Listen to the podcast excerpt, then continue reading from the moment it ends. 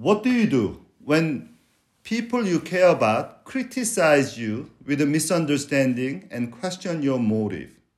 Times like that, you need to be sure about who you are more than ever. If you don't have a secure self identity and clear purpose of a life, you will fall into self doubt and sour spirit with much hurt. The good news that Bible tells us is that God created human beings in his image for his glory. God made us fearfully and wonderfully. Fearfully, he made us with a divine image in us, and wonderfully, he made us with a delightful purpose of a life. That's what we're going to learn from Apostle Paul today. Today is our third study on Paul's second letter to the Corinthian church. And if you remember, Paul was having a hard time with the Corinthian Christians. Last week, we learned a chunk of his, this long letter. Uh, chapter 2, verse 14 to chapter 7, verse 4 was a digression. And to ancient people, digression was not a distraction, but a delightful, insightful discourse into deeper things. Today in the Second Corinthian, Paul digressed again into the topic of glory and freedom. Glory and freedom. That's our focus today. What made him into this digression? If you look at the uh, chapter 3 verse 1, Paul said this. Are you beginning to commend ourselves again? Okay, this is my hand signal for the uh, the slide sermon slide. Okay, yes. Chapter one, uh, chapter three, verse one. Okay, are we beginning to command ourselves again, or do we need, like people, letters of a recommendation to you or from you? You yourselves are our letter written on our heart, known and read by everyone. You show that we you are you show that you are a letter from Christ. Now, when Corinthians were doubting Paul's spiritual authority and the pastoral competence, Paul asked a rhetorical question Do you need other people's recommendation to trust me? Well, let me tell you something clearly. I don't need uh, any recommendation letter because you are my recommendation letter to yourself the fact you believe in Jesus Christ is a recommendation for my competence. What is a more convincing recommendation letter than this? And then Paul made a conclusion in verse 6. He, that means God, has made us competent as ministers of a new covenant, not of the letter, but of the Spirit. The letter kills, but the Spirit gives. The letter kills, but spirit gives. The word letter prompted Paul to another word association, the spirit. So letter kills, but spirit gives life. This is a Paul's way of implying the great promises of God or prophecies of God that prophet Jeremiah and prophet Ezekiel uh, talked about. So if you look at the uh, Jeremiah chapter 31, this is what Jeremiah said. Jeremiah chapter 31 verse 31. Behold, the days are coming, says the Lord, when I will make a new covenant with the house of Israel, with the house of Judah. Not according to the covenant I made with their fathers in the day that I took them by hand to lead them out of the land of Egypt. My covenant which they broke, though I was husband to them, says the Lord. But this is the covenant that I will make with the house of Israel after those days, says the Lord. I will put my law in their minds and write it on their heart. I'll be their God and they will be my people. And also in Ezekiel chapter 36, Ezekiel said this I will take you out from among the nation, gather you out of all countries, bring you into your own land. Then I will sprinkle clean water on you, and you shall be clean. I will clean you from all filthiness and all your idols. I will give you a new heart, put a new spirit within you. I will take the heart of the stone out of your flesh and give you heart of flesh. I'll put my spirit within you, cause you to walk in my statutes, and you will keep my judgments and do them. Then you shall dwell in the land I gave to your fathers, and you shall be my people, and I will be your God. Now, God's fulfill God's fulfillment of his promises of a new covenant in Jeremiah 31 and Ezekiel, you know, uh, 36, where God talks about new heart and new spirit and new covenant. That's the backgrounds of today's passage. Paul brings the implication of this prophetic fulfillment in his life, especially in his ministry with the Corinthians. So with that, let me read today's text, which is 2 Corinthians chapter 3, verse 7.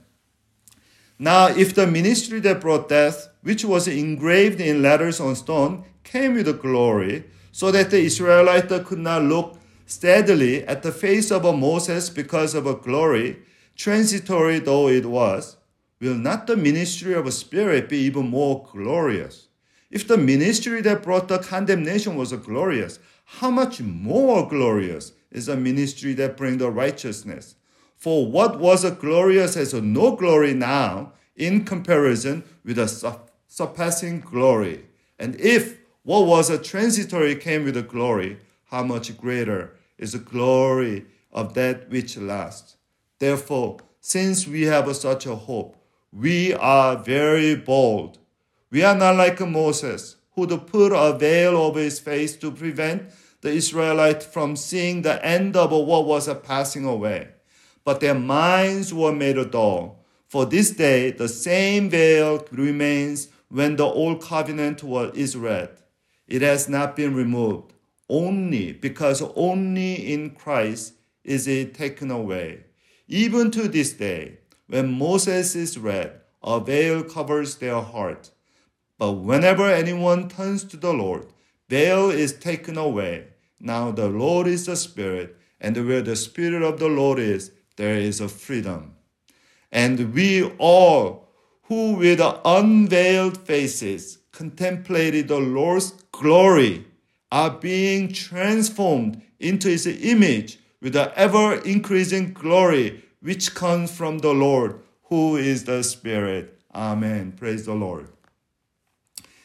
At first, this passage is so uh, complicated with all the heavy words covenant, glory, Moses, ministry, boldness, veil, spirit, freedom, transformation.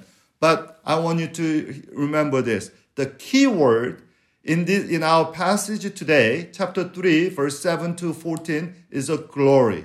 Glory is our key word. This word with the adjective glorious appears 10 times in verse 7 to 11 and twice in the verse uh, 18. So total 12 times this verse appears in this passage. In other words, today's story begins with the glory and ends with the glory. So glory is so-called inclusio of the text. Those of uh, are new to the forest, inclusio is uh, our nickname. If you know uh, my preaching, you should know inclusio because inclusio is a very common literary format or pattern in the Bible, pattern in the Bible where the topic or theme of the text was introduced and concluded. They are like a literary bookends of a passage. So anytime you see a passage with a one word, you know, one word at the beginning and the same word at the end, you know that's the that's the key word of the whole passage. Now, Paul was comparing Israel's first experience of God's glory through Moses to his own experience of God's glory through Jesus. So today, Paul is telling us why God gave us glory first through Moses then again through Jesus. And the second question is why our glory through Jesus is far superior than any glory in the world, especially the glory through Moses. So let's first talk about the when and why God showed his glory to Israel and Moses. After God graciously delivered the Israelite from the bondage of Egyptian slavery, God led them to Mount Sinai for them to rest for a while and receive God's law so that they could flourish in the promised land as God's people. So Moses went to the top of the mountain while people were waiting in the bottom. And God gave Moses two tablets of stone where God Himself wrote the uh, uh, law with His finger, namely the uh, Ten Commandments. Do you remember? Anybody remember the ten, the classical uh, Charlton Heston movie about Ten Commandments, where the you know what is that the uh, lightning comes out and then itches on the stone. Yeah. So cool. Anyway, so I couldn't never take out that cool. That is a such a such an awesome sight. Now, why why to tablet? Ancient world and actually even today's world, when two parties make a covenant or a contract, each party has a copy of their agreement. That's why God gave them two uh, tablets. And then later in Exodus 25, 21, God told Moses, commanded Moses to store both tablets in the Ark of the Covenant. Now, while Moses was receiving God's law, what was happening in the bottom of the mountain? Israelites who promised to obey God and keep his law already became very impatient and they made a golden calf and returned to their old Egyptian pagan worship. So when Moses witnessed that apostasy or forsaking of a faith on his return, Moses threw the tablet out of his hand and breaking them to the pieces at the foot of the mountain in chapter 32 of Exodus. And after his anger subsided, Moses asked God to forgive the sin of Israel for the sake of God's great and gracious name. And God answers Moses' intercession and accepted the atonement for the sin of Israel. But God told Moses in Exodus chapter 33, verse 2, God said this I'll send an angel before you, and he will drive out all the Canaanite and Amorite, Hittite, and everybody in there. Go up to the land flowing with the milk and the honey, but I will not go with you because you are stiff necked people. I might destroy you on the way. So God said, I can't, you, your, your, your sinfulness might pop up and then my glory, my, my, my holiness might kill you because I cannot stand, stand the sin in, in front of me. So upon hearing God's word, Moses replied to God that if your presence does not go with us, do not send us up, uh, uh, up from here.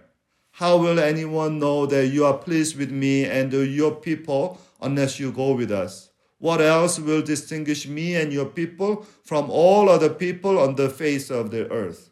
So Moses was saying that God, I don't want the promised land without you. Your presence that's what makes a promised land. Either go with us or not. And then God told Moses that I will do very thing you have asked me because I'm pleased with you and I know you by name. So when God said, okay, I'll go with you, I'll lead you, then guess what Moses asked God? This is when Moses God, show me your glory. Moses wants a guarantee that God is going with him. So glory was a God is a proof of God's presence in Israel. Now we know the next story. That God told Moses that no one can see his face directly can and then survive. So God put Moses in the cleft of the rock, and then God kind of passed in front of him, and Moses saw only back of God. By the way, you want to know the full meaning of that story, take a Livingstone Bible study and we kind of uh, talk about that.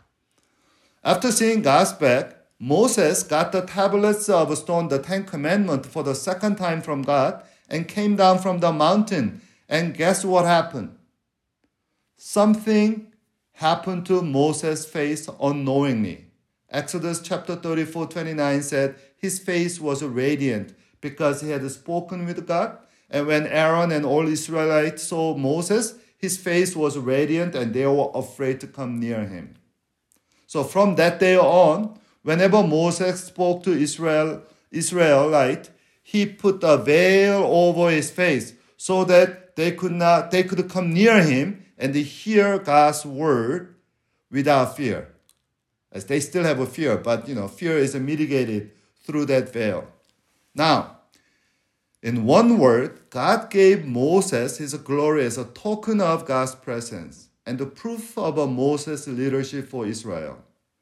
It was God's gracious support and once again comfort to strengthen Moses' ministry. Now, that's what Paul was comparing his ministry with. Just like Moses received the glory from gracious God, Paul said, I also received glory from God. But guess what? Paul was saying, I didn't just receive glory or calling or ministry from God. The glory I received from God is a much better and far superior than that of Moses. That's the crux of Paul's message in the first part of the today's passages. In verse 7 to 11, the first half, Paul uses so-called the argument of a greater, a lesser to greater. You know, lesser to greater. You know, it's like, uh, hey, if I can, if I can cook this, whatever, if I can cook, you know, this noodle this good, imagine how much better the Jamie will cook, my wife will cook. Those kind of lesser to greater. Now, here, Paul uses this uh, lesser to greater argument with the three ifs. So if you look at the verse 7, it said, If the ministry that brought the light, uh, brought death, which was engraved in letter came with a glory, will not the ministry of spirit be even more glorious? And verse 9, another if. If the ministry that brought the condemnation was glorious, how much more glorious is the ministry that brings a righteousness? If what was a transitory with a glory, verse 11, how much greater is the glory of that which lasts? So according to Paul, the glory of a new covenant that God gave us in Christ was far superior than that of a Moses that Israel experienced first. Now, here we need to understand the meaning of a transitory carefully because twice in verse 7 and 11, Paul mentions a transitory. What does it mean the law or Ten Commandment, and this glory was transitory. We have to understand this carefully. This does not mean the law was no longer good or became bad. Paul never detested or disrespect, disrespected the law. Just like Jesus said, I didn't come to abolish the law but fulfill the law. Law is good. But the problem of the law is that law exposes our sinfulness and guilt without empowering us to obey.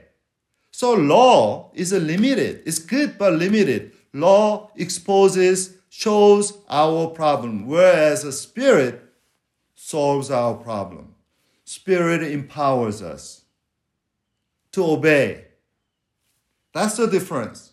So what Paul meant by law is a transitory is the law is a limited and the law's function is a negative, whereas uh, God's spirit and his power is a far superior and surpassing that of the law. And here, Paul is using the new covenant, the language of a new covenant we already talked about in the Ezekiel and Jeremiah. And you have to understand this a new covenant, the word new, not in a, just another upgrade. It is an ultimate upgrade. It is what uh, scholars call the eschatological fulfillment. There is this new covenant is an ultimate new relationship with God, and that's it. There is no more new after this new. This is a new of a new. And to illustrate this, it's like this. You know, I have an iPhone here. I love. Do you love your your your smartphone iPhone? I do. I I love. You know. And uh, one, one function I love about iPhone is that it has a flashlight. So don't you use a flashlight? You know, whenever uh, October, we used to go to retreat. Oh man, one thing I miss about, you know, this year is that we couldn't go to retreat together and spend the, you know, the beautiful retreat and of, you know, in the pine wood covered East Texas in cool weather. And, uh, you know, and then I used, whenever I used to go to retreat, I used to take a, a flashlight. Nowadays, I carry an iPhone. It's very handy. But guess what? No artificial light can stand the sunlight. Glory of Moses is like an artificial light, and Christ is a sunlight. And Moses, Paul is saying here is this Moses is basically reflecting the light, but Jesus is a light himself. All right? And now, this is what Paul meant by the surpassing glory that Jesus showed to us and the Holy Spirit shining in us. This surpassing glory of Jesus in the Holy Spirit make us greater and far more empowered and enlightened than anybody. And I want us to know that we must duly note that Paul was claiming his superiority over Moses. Let me repeat that. Paul was claiming his superiority over Moses. And we should not underestimate the Paul's claim here because no Jewish rabbi in Jewish history back then and now and you know any time ever claimed his ministry is greater than that of Moses. To Jewish people, Moses has been the absolute leader, teacher, prophet of God that no human religious leaders can ever compete against him preeminence of Moses is seared in the mind and identity of Jewish people throughout history. For instance, in Paul's time, there was a well-known Jewish philosopher named Philo of Alexandria. And Philo, his, you know, his book explained that while, one thing very important in a historical fact, while the whole world was converted into Hellenistic culture and philosophy after the Alexander Great, you know, conquered the world. Jewish people still remained in their religious tradition. That is an incredible exception in history. You know, when Alexander Great was not an ordinary conqueror, he conquered the world to bring the peace he actually he said his conquest is a conquest of a peace because he will bring a Jewish, I mean, the uh, Greek philosophy or Sophia, Greek wisdom, and the wisdom, Greek wisdom, will enlighten people, and people will end fighting with each other. That's why, you know, he Hellenized everywhere. And the whole world, Romans, Greeks, Egyptians, and Persians, everybody, everywhere, they welcomed the Greek culture except Jewish people. They stubbornly held on to their archaic religious tradition and identity. Why? Philo explained that. You know, Philo's, you know, writing so many places, he said, oh, by the way, Philo was not a very stubborn, conservative, orthodox Jewish rabbi. He is a well-versed philosopher. He knows, he quoted uh, Plato, Aristotle, all the Greek philosophers, you know, back of his hand. He is a well versed philosopher and a highly respected philosopher of the time. But guess what Philo said? Philo said, Greek philosophers, all the great ideas about Plato and Aristotle actually came from who? Moses. Somehow these Greek thinkers tapped into the Jewish wisdom and drank some of its truth, and that's why the Greek philosophy was great, partially. That's what the Philo said.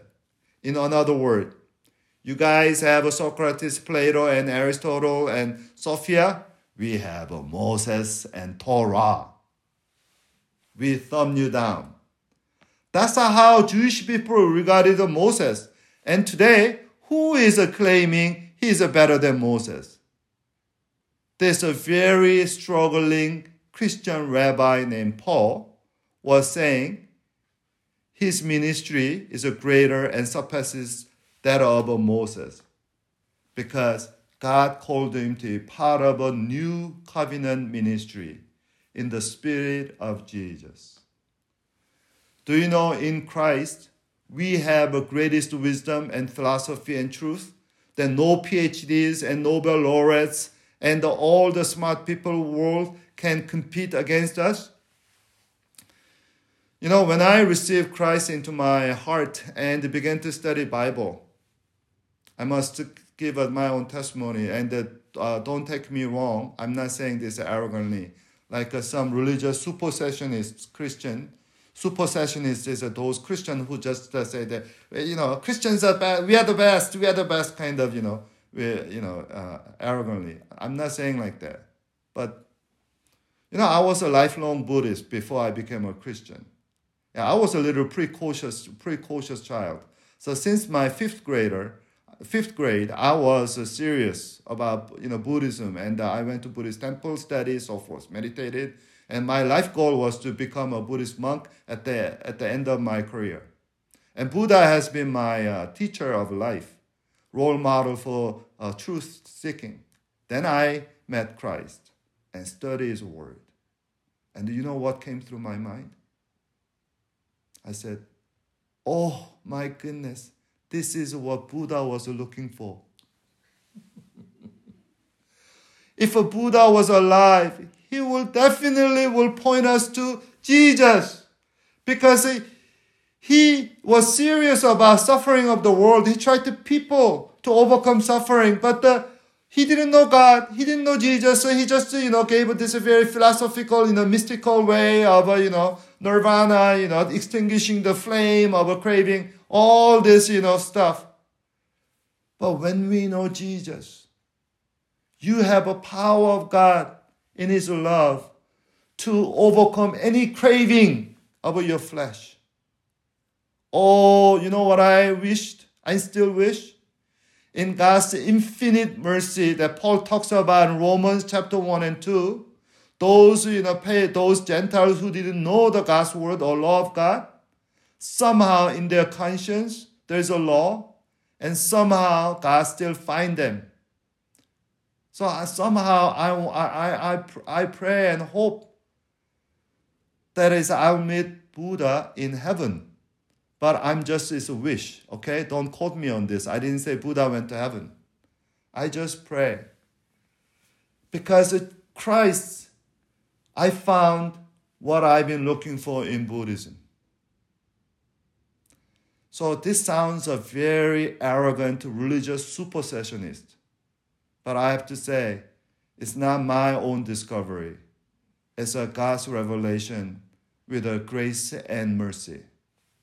Now, so let me just say, in Christ, we have the wisdom, we have the truth, we have the life that everyone is looking for and everyone needs. Now let me look at the uh, second part of our story. So first part we're talking about excellence of a grace, excellence of I mean excellence of glory, excellence of a glory glory that we have in Christ. The second part of the story is the effects of the glory. So verse 12 Paul said, "Therefore since we have such a hope, we are very bold." Since we have a such a hope, we are very bold we need to learn a one Greek word today, just one word, okay? That is boldness. In Greek word for boldness is a parrhesia. It's a compound word, it's a pas and rhesis. Pas is all. Do you the pantheism actually came from, you know, pantheism means everything is God or God is in everything. That came from the word pas. Rhesis, from which we have an English word rhetoric. It means speech. So together, the boldness means all speeches. All speeches. That means bold person is someone who speaks the truth all the time, confidently and transparently. That's the Greek meaning of a boldness or confidence. Somebody who's speaking truth all the time, transparently. Do you speak all your speeches with equal confidence and transparency to everybody? Don't we speak to different people with different degree of confidence? Don't you speak differently to your manager, to your core and your coworkers? You know, when I speak to my youngest daughter, I speak with a confidence and authority because I'm still stronger. I think I'm still stronger and smarter than she. And she hasn't graduated from high school, and she has no high school diploma. I have GED. And uh, uh, by the way, two degrees I'm most grateful to God is uh, uh, a GED and PhD. Yes, it is possible to have a PhD with a GED, people. That's the greatness of our American education system. Hallelujah. We're living in a truly great country in the world. Now, but when I speak to my wife, I speak with a far less confidence and authority. Often I speak with caution and apprehension. I think all husbands in late middle ages understand what I'm talking about. The Bible tells us those uh, husbands in 40s and whatever and father, fear the Lord and your wife, and you shall live long, happy life. That's what Bible says. At least my Bible says. So when I talk to my wife, when I talk to my youngest daughter, I talk differently. And don't judge me on that. You do the same. But when Paul talking about, I, you know, when Paul said, therefore, we, we have, we are very bold because of a surpassing glory of God in the Holy Spirit. Paul is saying he's speaking everyone confidently, including when he spoke to troublemaking Corinthians. So Paul, he is making connection. I'm bold to you. I'm actually correcting you, but uh, I'm do the same thing to everybody. I'm not doing this kind of hard talk to you because uh, you, you know, you are offending me or I, you know, I don't like you. I love everybody and I speak the truth to everybody in the same intensity. That's what Paul is saying. And the reason he said that because Paul said, I have glory of Jesus in the spirit in me. And now let's look at the verse 13. Paul said, We are not like Moses, who would put a veil over his face to prevent the Israelites from, from seeing the end of what was passing away. I need to apologize on this verse for my earlier exegesis. Those of you been attending uh, Daily Breath and heard my uh, short uh, uh, devotions on this passage, I said Moses was covering his, uh, uh, his face with a veil because the glory of God that he initially received was fading away, and he didn't want the Israelite to know that his glory was gone because they were such a disrespectful, stubborn people that once again they found out glory of God was gone from his face, that they will, you know, they will challenge his authority and leadership again. So I said, out of fear, Moses covered his uh, veil, I mean, face with a veil. You know, this week was a very hard week for me because I read so many different exegetical commentaries on the passage and I finally found, uh, I, I came to conclusion that my earlier exegesis was wrong. It's painful for me to admit that I'm wrong. But for your sake, I have to say it's wrong. Because there is no Jewish tradition anywhere that back up the Paul's, you know, this interpretation that uh, uh, Moses was afraid about this fading glory. That's not what, you know, so whatever that interpretation I gave, it was wrong. So I apologize. And I'm glad that you are here today to hear my correction. What Paul was talking about here is that Paul is saying Moses just reflected God's glory in a very limited way. And whereas Jesus is the radiance God's glory itself. So Moses' glory which, which came to support this ministry, ministry through the uh, law, is limited. It's actually timed. It was supposed to be there, supposed to give us a light and light until the better light, the sunlight, Jesus comes. The better surpassing glory comes, the old glory doesn't need to be there. So that's how he was explaining. Not because Moses was a coward. So I'm sorry if I gave you that impression, that wrong you know, interpretation. Now, Paul is now going further. He said the Jewish people still resisting the glory of God in Jesus Christ, and whether they are still insisting their old glory and they still have a veil in their mind. They still read the scripture, you know, with a veil, and they're, they're, they're, they're, most, they're Jewish, you know, prejudice, and they don't see the true glory of God in Jesus Christ. So, verse 14. But their minds are made dull, for, this, uh, for to this day the same veil remains when Old Covenant is read. read. It has not been removed because only in Christ it is taken away. Even today, when Moses is read, that means the Torah, a veil covers their heart. But whenever anyone turns to the Lord, the veil is taken away. Now the Lord is the Spirit. Where the Spirit of the Lord is, there is a freedom. Now, speaking of a veil and removing the veil, I still think there is this passage of uh, a false facade that people wear or prejudiced people wear is still in there in this passage. And I still believe, I still think there are a lot, this is this passage address the question of a facade in our times. You know, people wear a facade or mask to cover their true, authentic self. Psychologists say that people wear a mask to for several reasons. One, they're not, uh, they're not confident about themselves.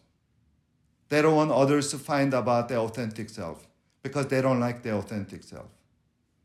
And the other two is that they want to so impress other people. They want to artificially influence other people, not authentically, but artificially influence, you know, uh, impress other people. It's like a propaganda.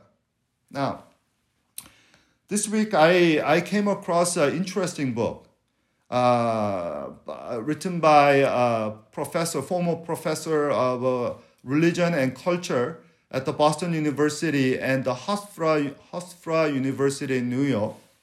Her name is uh, Dana uh, Freitas, and the book is a happiness effect. Happiness effect.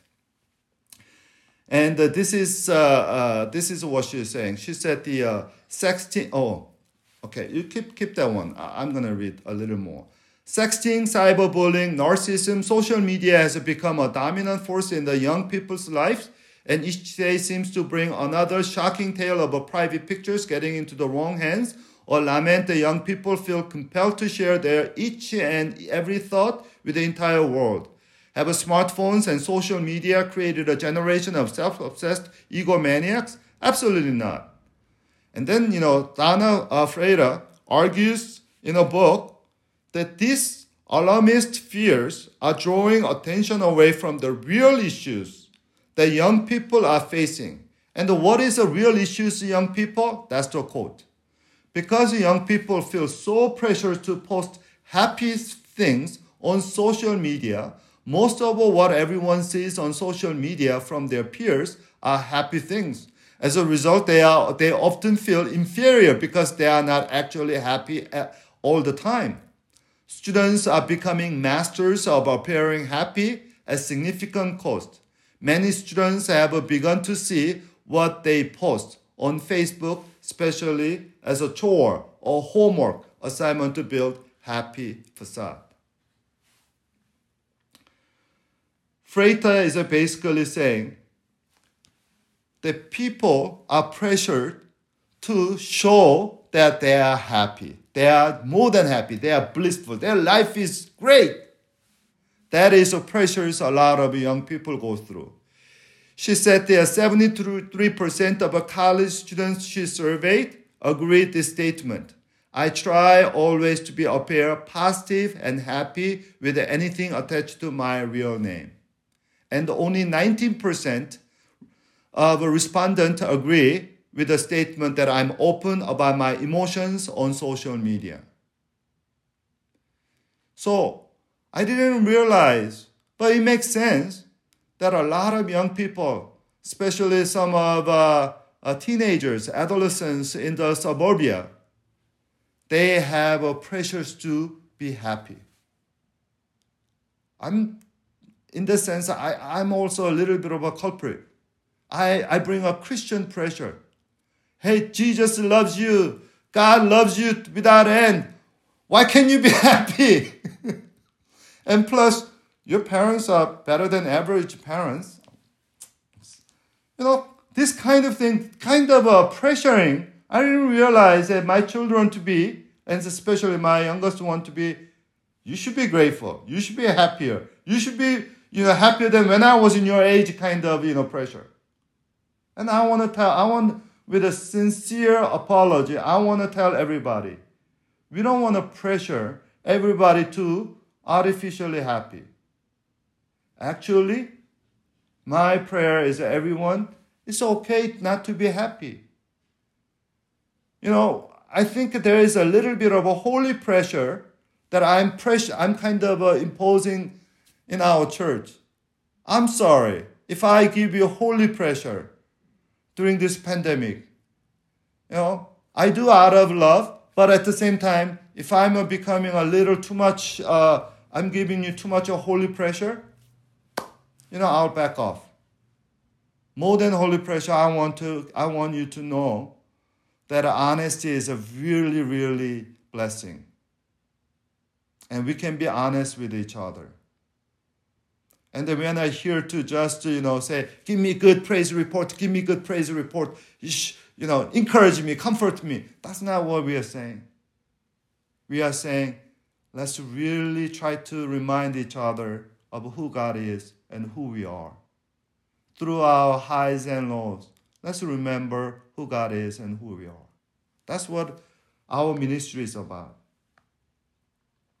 Let me bring to the uh, concluding verse, verse 18. We all who are unveiled faces contemplate the Lord's glory and are being transformed into his image with ever increasing glory, which comes from the Lord who is a spirit.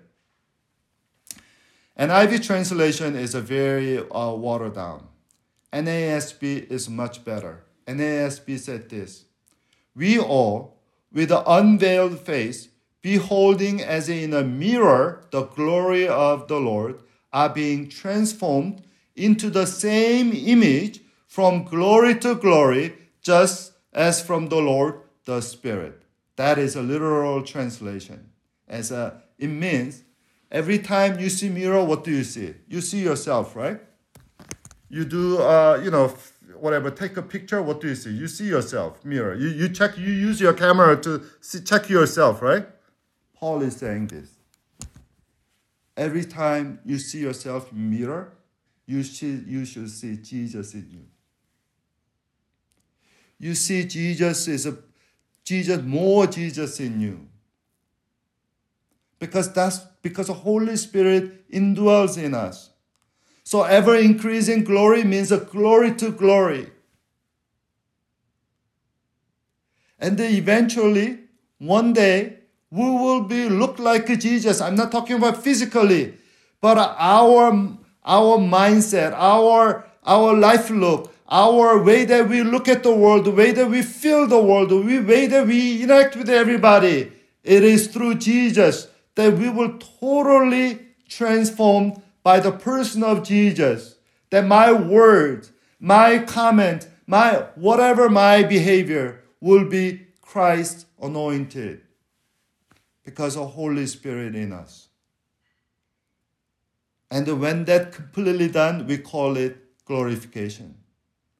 When the Spirit of Jesus completely take it over my body, we're talking about redemption of the body, and glorification in biblical sense. And the last word I want to hear all of us here is this. We are in transforming business, brothers and sisters.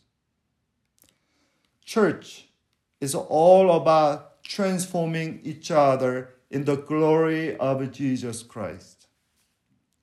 We are not here to trading some services to each other. We are not here some kind of social club to you scratch my back, I scratch your back. No, we are far more than that. We are into transforming ourselves with the glory of Jesus in the Holy Spirit. Let me quote one of the reasons that the, uh, the Francis Chan left his uh, mega church they founded in Simi Valley.